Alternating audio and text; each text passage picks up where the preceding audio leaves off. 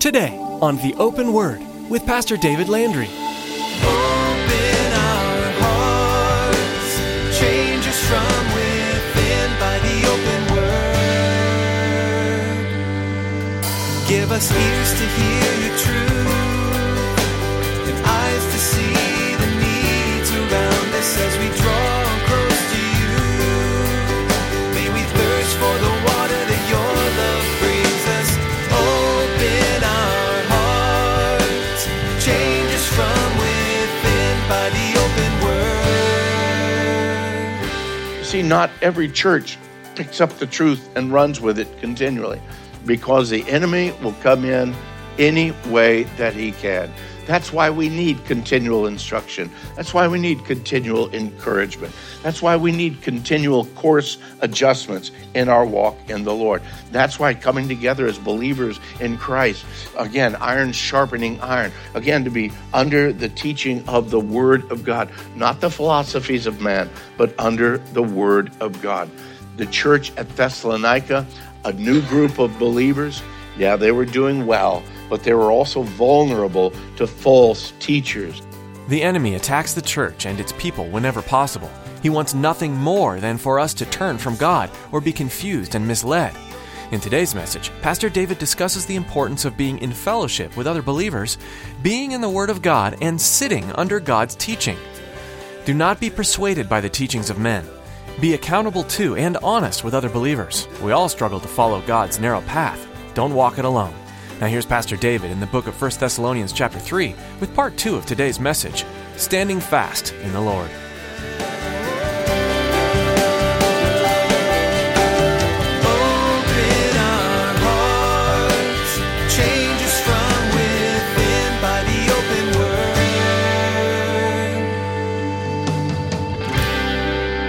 All that desire to live godly in Christ Jesus will suffer persecution.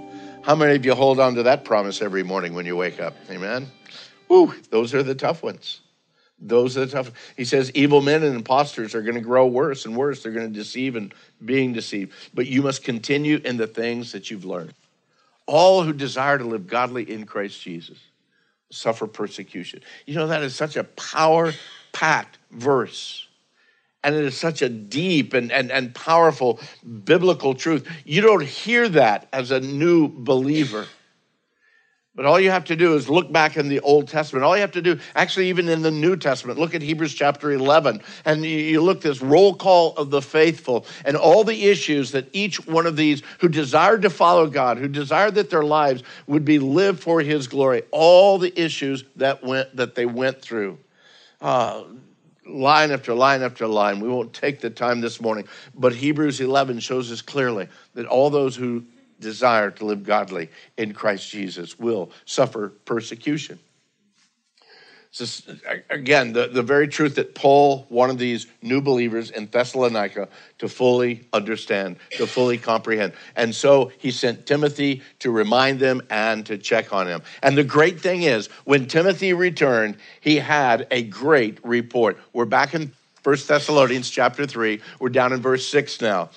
But now that Timothy has come to us from you, and he's brought us good news of your faith and love, that you always have good remembrance of us, greatly desiring to see us, as we also to see you. Therefore, brethren, in all our affliction and distress, we are comforted concerning you by your faith. I know that many of you here have had children, uh, younger children, and uh, perhaps there was a time during the, while your children were small, you had the opportunity of leaving them with a, a, a babysitter, a child sitter. Maybe it was a relative, somebody that uh, you trusted that you left your children with, and you went out for the evening, or perhaps you were gone for a couple of days, depending on what situation. You come back and say, well, how did things go?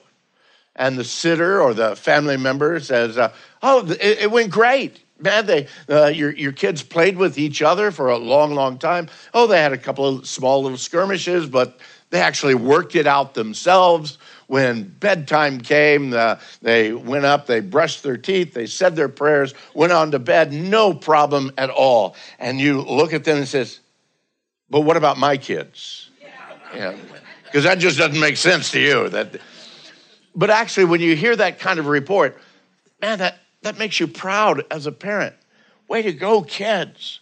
And, and that's what I see is happening with Paul here. He gets this great report from Timothy. Man, he is just encouraged and he's blessed by that. Uh, again, he understands that God is working with them in a powerful way, and he can rest in that and, again, be filled with joy because of it. Again, in spite of all the odds that were against them, they were doing well. They were doing very well. Timothy reported that they were growing in their faith, and not only growing in their faith, but they were also growing in their love, their love for each other, their love for the apostle and for the ministry team. They had great appreciation for all that Paul and the team had gone through simply to bring them the gospel.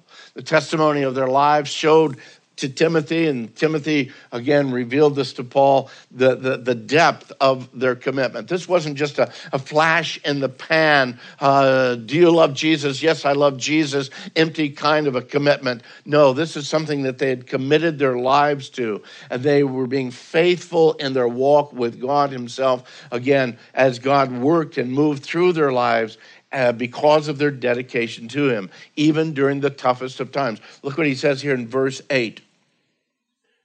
He says, for now we, Paul writing to the Thessalonians, he says, for now we live if you stand fast in the Lord. For what thanks can we render to God for you, for all the joy with which we rejoice for your sake before our God, night and day, praying exceedingly that we may see your face and perfect what is lacking in your faith.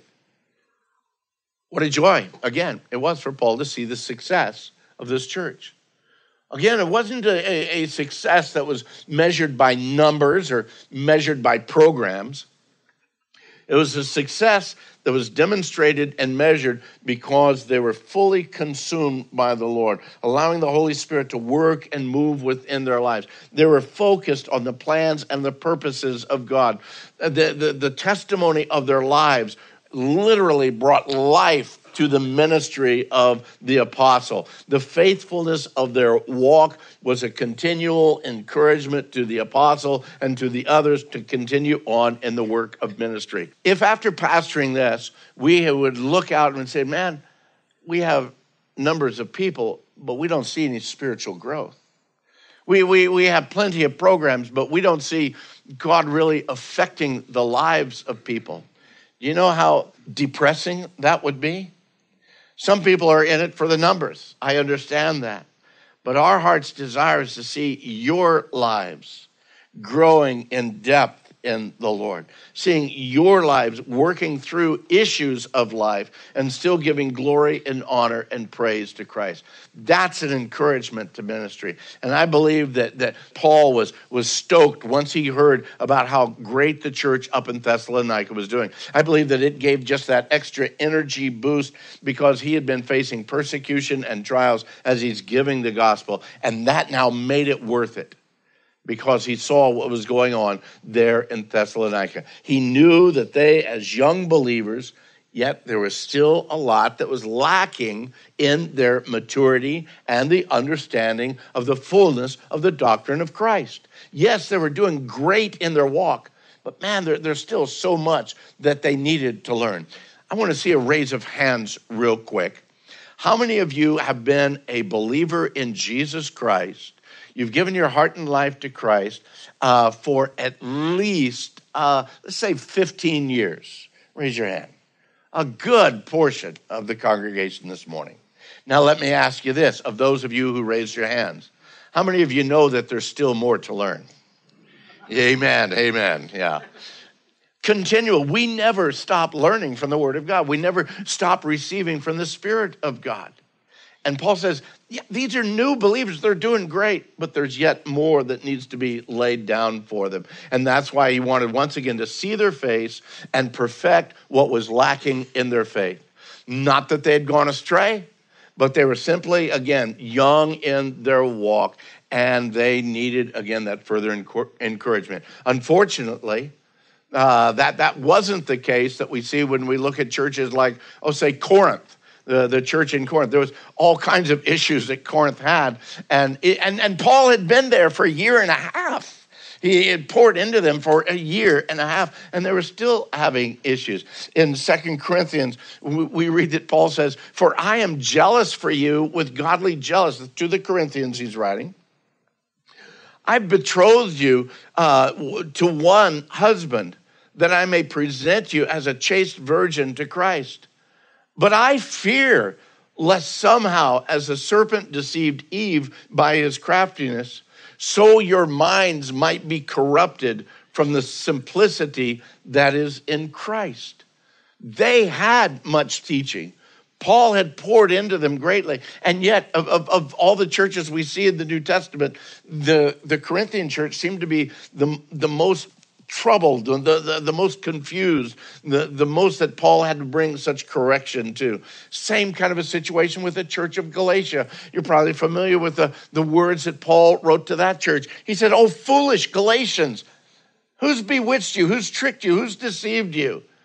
That you should not obey the truth, before whose eyes Jesus Christ was clearly portrayed among you as crucified." That means that somebody, after a while, had gotten into that church and started stirring them up. Not only that, but they brought in the, this idea that, yeah, as a Christian, you have this, but you also need to follow the laws of Judaism. And that's why, why Paul says, "This only I want to learn from you. Did you receive the Spirit by the works of the law or by the hearing of faith? Are you so foolish? Having begun in the Spirit, are you now being made perfect by the flesh? Have you suffered so many things in vain, if indeed it was in vain?" You see, not every church picks up the truth and runs with it continually, because the enemy will come in any way that he can. That's why we need continual instruction. That's why we need continual encouragement. That's why we need continual course adjustments in our walk in the Lord. That's why coming together as believers in Christ, again, iron sharpening iron, again, to be under the teaching of the Word of God, not the philosophies of man, but under the Word of God.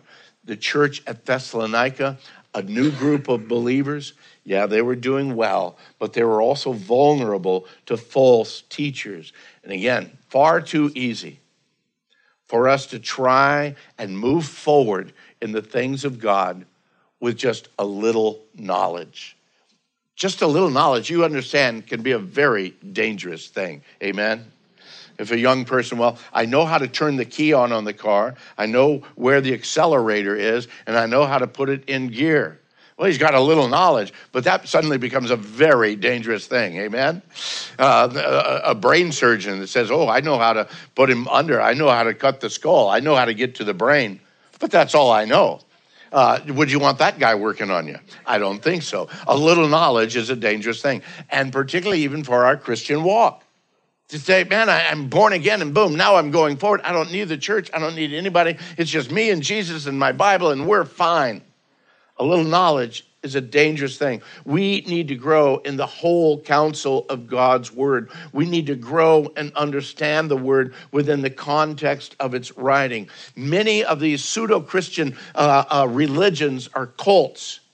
Oh, they say that they believe the word of God, And, and many of the, their teachings, they might even take out of the Word of God. But beloved, you need to understand they're taking it out of context. And then they twist it around to make it say what they want it to say. They have a little bit of a truth mixed with their great lie. And the unfortunate thing, there's far too many young and immature believers with only a cursory knowledge of the Word of God and its teachings that are actually taken by these cults. Some of the the, the, the biggest group of people that, again, that, that go into uh, L D S, go into Mormonism, are those who have made a commitment of faith or been uh, involved in a church somewhere in the past. They know a little bit of Bible, and they come and it sounds so good to them. People are fall, fall prey to these cults because they sound so good, because they seem so devoted. Their families seem to have it all together. Why, they even quote scripture. Surely they're good. But the question is, is do they teach the whole counsel of God's word? Do they teach it without mixing it with their own man-made philosophies and opinions? Do they have the balance of the truth, or do they zero in on one area or another area without giving you the complete counsel of God's word? Just a side note, looking and seeing, well, how do I know? How can I understand that a doctrine is true? Real quickly, there's a there's kind of a threefold test. I won't go into it deep. Number one, is it shown as a type or a shadow in the Old Testament, the doctrine that's strong for this church? Is there a shadow or a type? Do we see it clearly in the Old Testament? Secondly, do we see Jesus living it out, acting that out, or teaching it to the followers during his ministry? Do we find it in the Gospels? And then thirdly, do we see it in the teachings and the ministry of the apostles in the book of Acts and in all the letters to the churches? There's a multitude of things we could take up this morning, but we don't have time. But if you look, if you use that threefold test, more often than not, that'll guard you from many false teachings. It's interesting to read, again, this concern for the Thessalonians coming from Paul, particularly in, in, in the light of what we read in the book of Acts. Keep yourself there in First Thessalonians. Turn to the left uh, to the book of Acts. The book of Acts, and particularly chapter seventeen.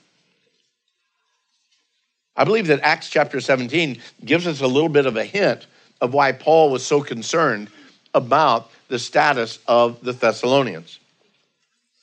Acts chapter seventeen uh, speaks about Paul's time there uh, from Philippi, then down to Thessalonica, the persecution from Thessalonica. They moved first from Thessalonica down to a little town called Berea. Now, down in verse ten of chapter seventeen, we read this. Then the brethren immediately sent Paul and Silas away by night to Berea.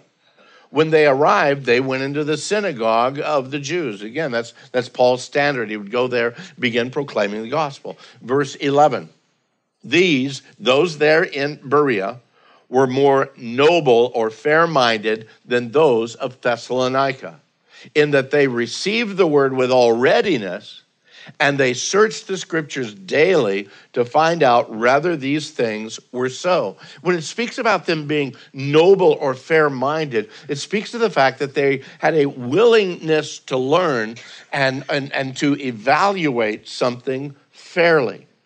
You see, for the Bereans, they received the gospel, but they went back into the word to make sure that what they were believing, what they were receiving was true.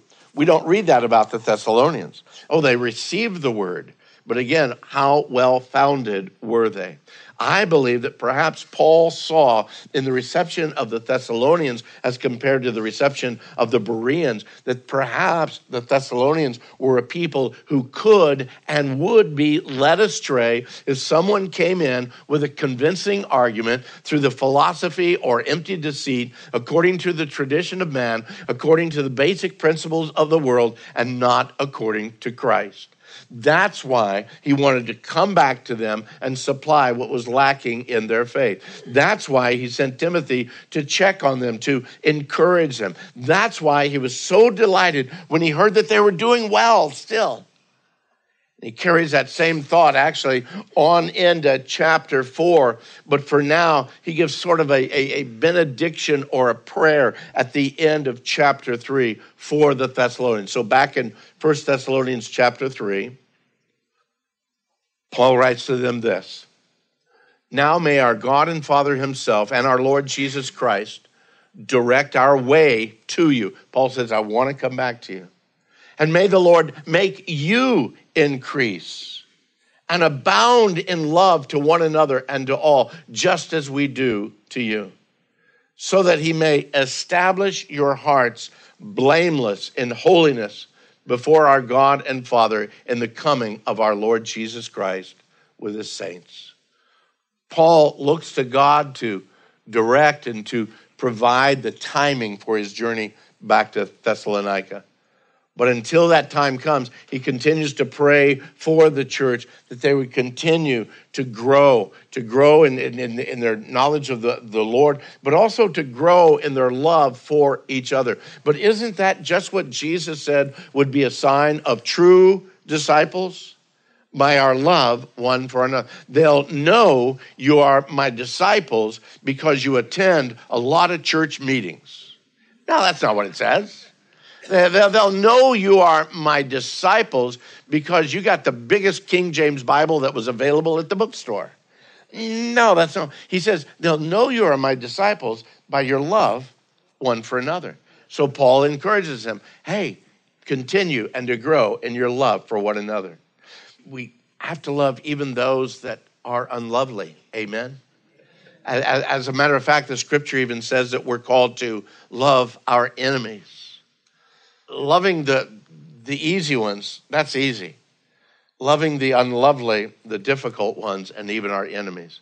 That shows that we're not our own, but we are walking in Christ, and our life is nothing. In the midst of all of that, that our hearts and our faith would be firmly grounded, established, established blameless in holiness.